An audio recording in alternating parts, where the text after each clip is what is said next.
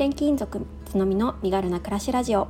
この番組は全国転勤をする夫を持つ私が家族と共に身軽に快適に暮らすための工夫思考や学びを毎日共有するチャンネルです。2歳4歳の子育てワンママライフ読んだ本のことなど34歳なりのママをお伝えします。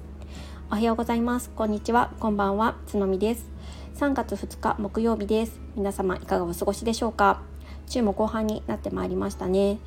結構花粉症の症状が出ている方がいらっしゃいますがいかがですか？私もですね漏れなく花粉症でちょっと鼻水ずるずるしていますのでちょっと近いうち耳鼻科に行ってお薬を処方してもらおうかなと思ってます。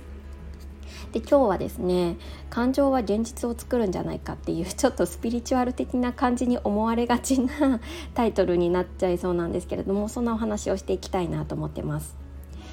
えー、今朝のことなんですけどちょっとね、あのー、4歳の長女とだいぶ揉めまして朝かなりあの心がうんさざ波だったというか、うん、こ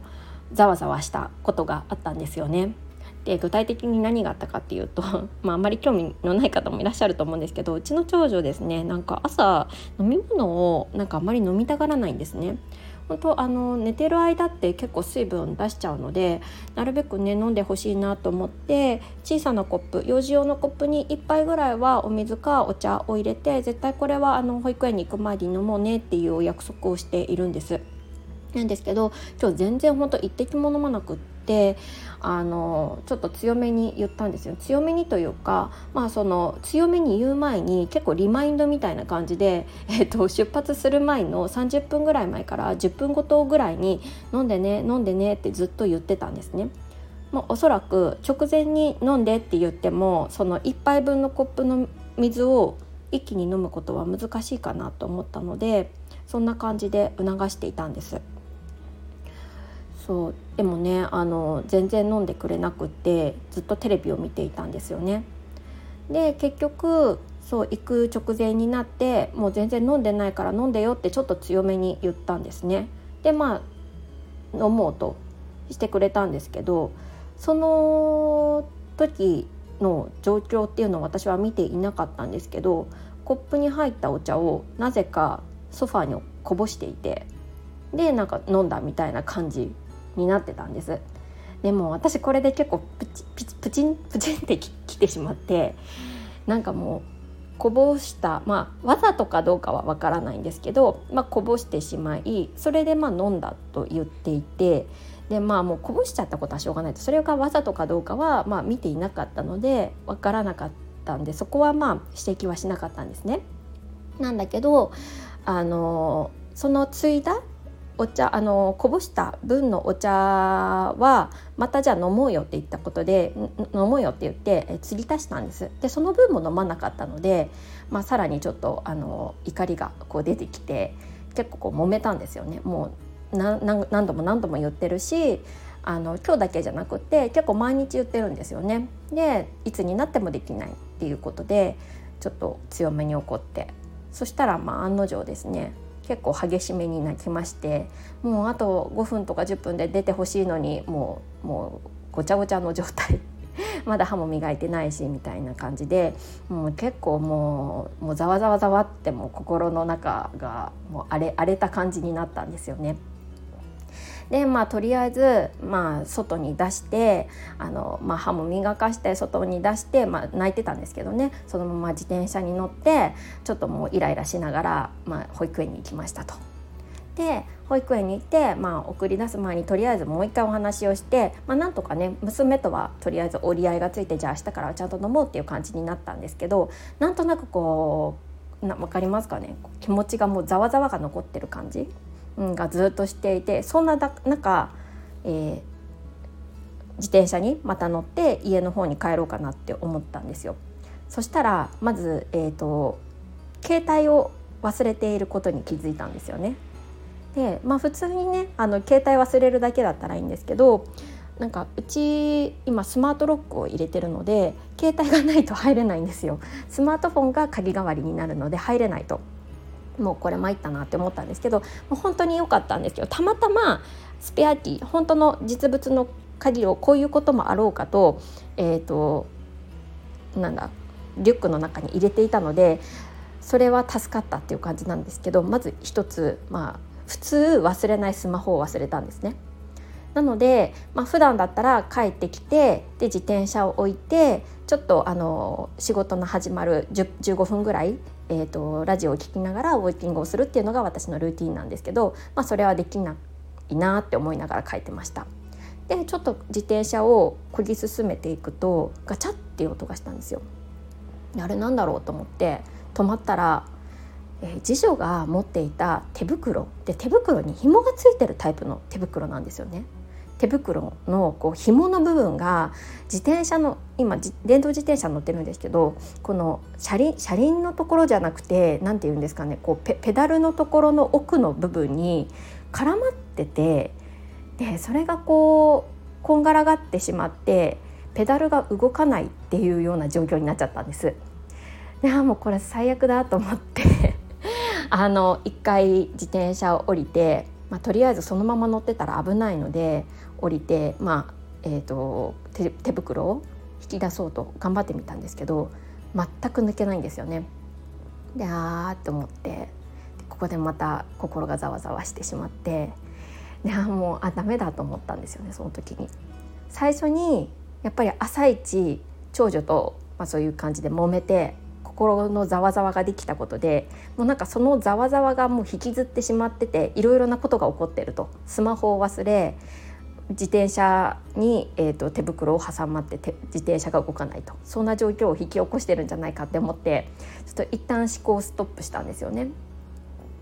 で今本当は、まあ、本来だったら、まあ、その手袋を抜かすことにちょっと全力集中してそこに集中したいところなんですけどそれを多分続けてたらきっとまたイライラ抜けなかったらまたイライラも続くだろうしまたざわざわの心のままで一日を過ごさないといけない可能性があるなと思ったんで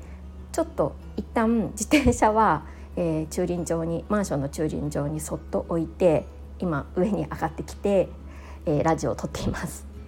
であのラジオを撮る前に少しだけ家の中をもう一回掃除してお香を焚いてちょっと心を落ち着けてで今撮ってるっていう感じなんですよね。で前も話したかもしれないんですけど私のそのコーピングリストちょっとストレスを感じた時に解消するその方法の一つのをこうリストにいろいろ載せてるんですけどその一つにえー、お香を炊くっていうのがあったのでそれを思い出してお香を炊いて今ちょっと深呼吸をしながら、うん、放送してます。そうでね今日何が言いたいかと言いますとやっぱりその最初のね一日の最初の感情って結構大切だなって思いました。こういうふうに、まあ、あの現実を作るっていうとちょっとねあの大げさな感じがしますし少し なんかスピってる感じがしてちょっと嫌なんですけどでもなんか結構本当にこれってあるよなって思ったんですよね。で今こうやってラジオでお話ししてたらだんだんなんかこうざわざわ感というのが少し落ち着いてきたので少しじゃあ今何が問題で次どうしようかっていうのにちょっと,、えーと、落とし込めそうなのでこの放送が終わったらちょっと解決に向かわせようかなって思ってるんですけれども、うん、なんかやっぱりそう感情は大切っていうことを今日思いました。本当にちょっとねあの朝もイライラが止まらなくって大変だったんですけどやっぱちょっと一旦止まってそういう時は一旦私みたいにこうその、えーと、問題解決しないといけない問題を一旦横に置いて心をまず整えるっていうことをやってから向かった方がいいだろうなって思ってます。うんこれからですねちょっと本当は仕事を開始しないといけないんですけどまずちょっと近くの,、ね、あの自転車屋さんを調べてあのこう直してくれそうなところに行って直してもらおうかなって思ってます。やっぱりねあの普段自転車生活なので自転車がないと私車も運転できないので本当にちょっと子供2人をワンオペでこう送り迎えするってなるとととてもじゃないけど難しいので、うん、なるべく今日中に解決したいなと思ってます。うん、はいそんな感じで今日の放送は以上になります。ここからはコメント返しをさせていただきます。28回音声配信で意識するといいポイントということでお話しさせていただきました。そこの回ではなんかいやなんで私私が言えた立場では全くないんですけれども以前にですねキングコングの西野さんが、えー、ラジオ内で言っていたことっていうのを思い出してそれについてちょっとアウトプットした回になります。えーと、コメントをいただいていた方が、えーと、サラリーマンの放課後さんです。ありがとうございます、えー、私は娘を笑わせるように話していますということでもうすでに実践されているんですね。なるほど。娘さんを笑わせるうん確かにあのサラリーマンさんの放送を聞くとすごいなんかクスッと笑うことが多いのでねそんな風にこう想像しながら話してるんですね。ありがとうございます、えー、続いてジェニーさんです。つのみさんはじめまして。あはじめまして。コメントありがとうございます。私も夫が転勤族なので親近感抱いております。喋る相手を意識意識して話す。今度やってみたいと思います。参考になるお話ありがとうございました。ということでコメントいただいてました。ありがとうございます。ティニーさん。転勤族仲間なんですね。嬉しいです。なんかやっぱりこうちょっとね転勤族ってこう分かるだけでなんかちょっとね 親近感湧きますよね。うん。あの私も本当にそう思います。なんかこういろいろね苦労を自分自身が感じてるからこそなんか同じ苦労をされてるのかなとかねあの感じてうん、そんな気持ちになってます。そう喋る相手を意識して話すねあのぜひぜひやってみてください。あの結構ですね、うん、あの目の前に人がいるっていうのを実際にこう想像しながらやるとあの私は話しやすいなって思ってます。はい、続いててんてんさんです。ありがとうございます。誰か特定の方に語りかけることを意識するって新たな学びでした。素敵な情報シェアありがとうございます。私は具体的な誰とはイメージできてなく、同世代のママとも、ママパパともかっこ身近にあまりいないですがに語りかけるようなイメージで話してるなと思いました。ということで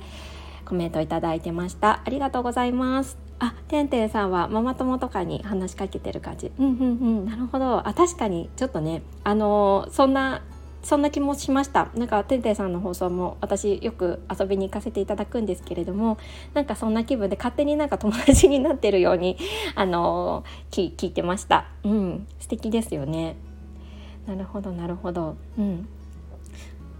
そうあの身近にあんまりいないですがと括弧書きしていただいてますけれどもそうでもなんか実際いなくてもねあのこうやって話すことで、まあ、あのオンラインではありますけれども、ね、あの友達みたいな感じであのなて言うんだろうララジオ友？ラジ友？みたいな感じで できていくのって素敵ですよね。うん、私もなんかね私自身は母親に対して話してるようにはしてるんですけれども、うん、なんかもしかしたら内容によって変えてもいいかもしれないですね。今回の、うんと、テーマだったら、まあ、母親にとかでこのテーマだったらあのちょっとまあママ友とかっていう感じで変えてもいいのかななんて思いました。素敵なコメントありがとうございます。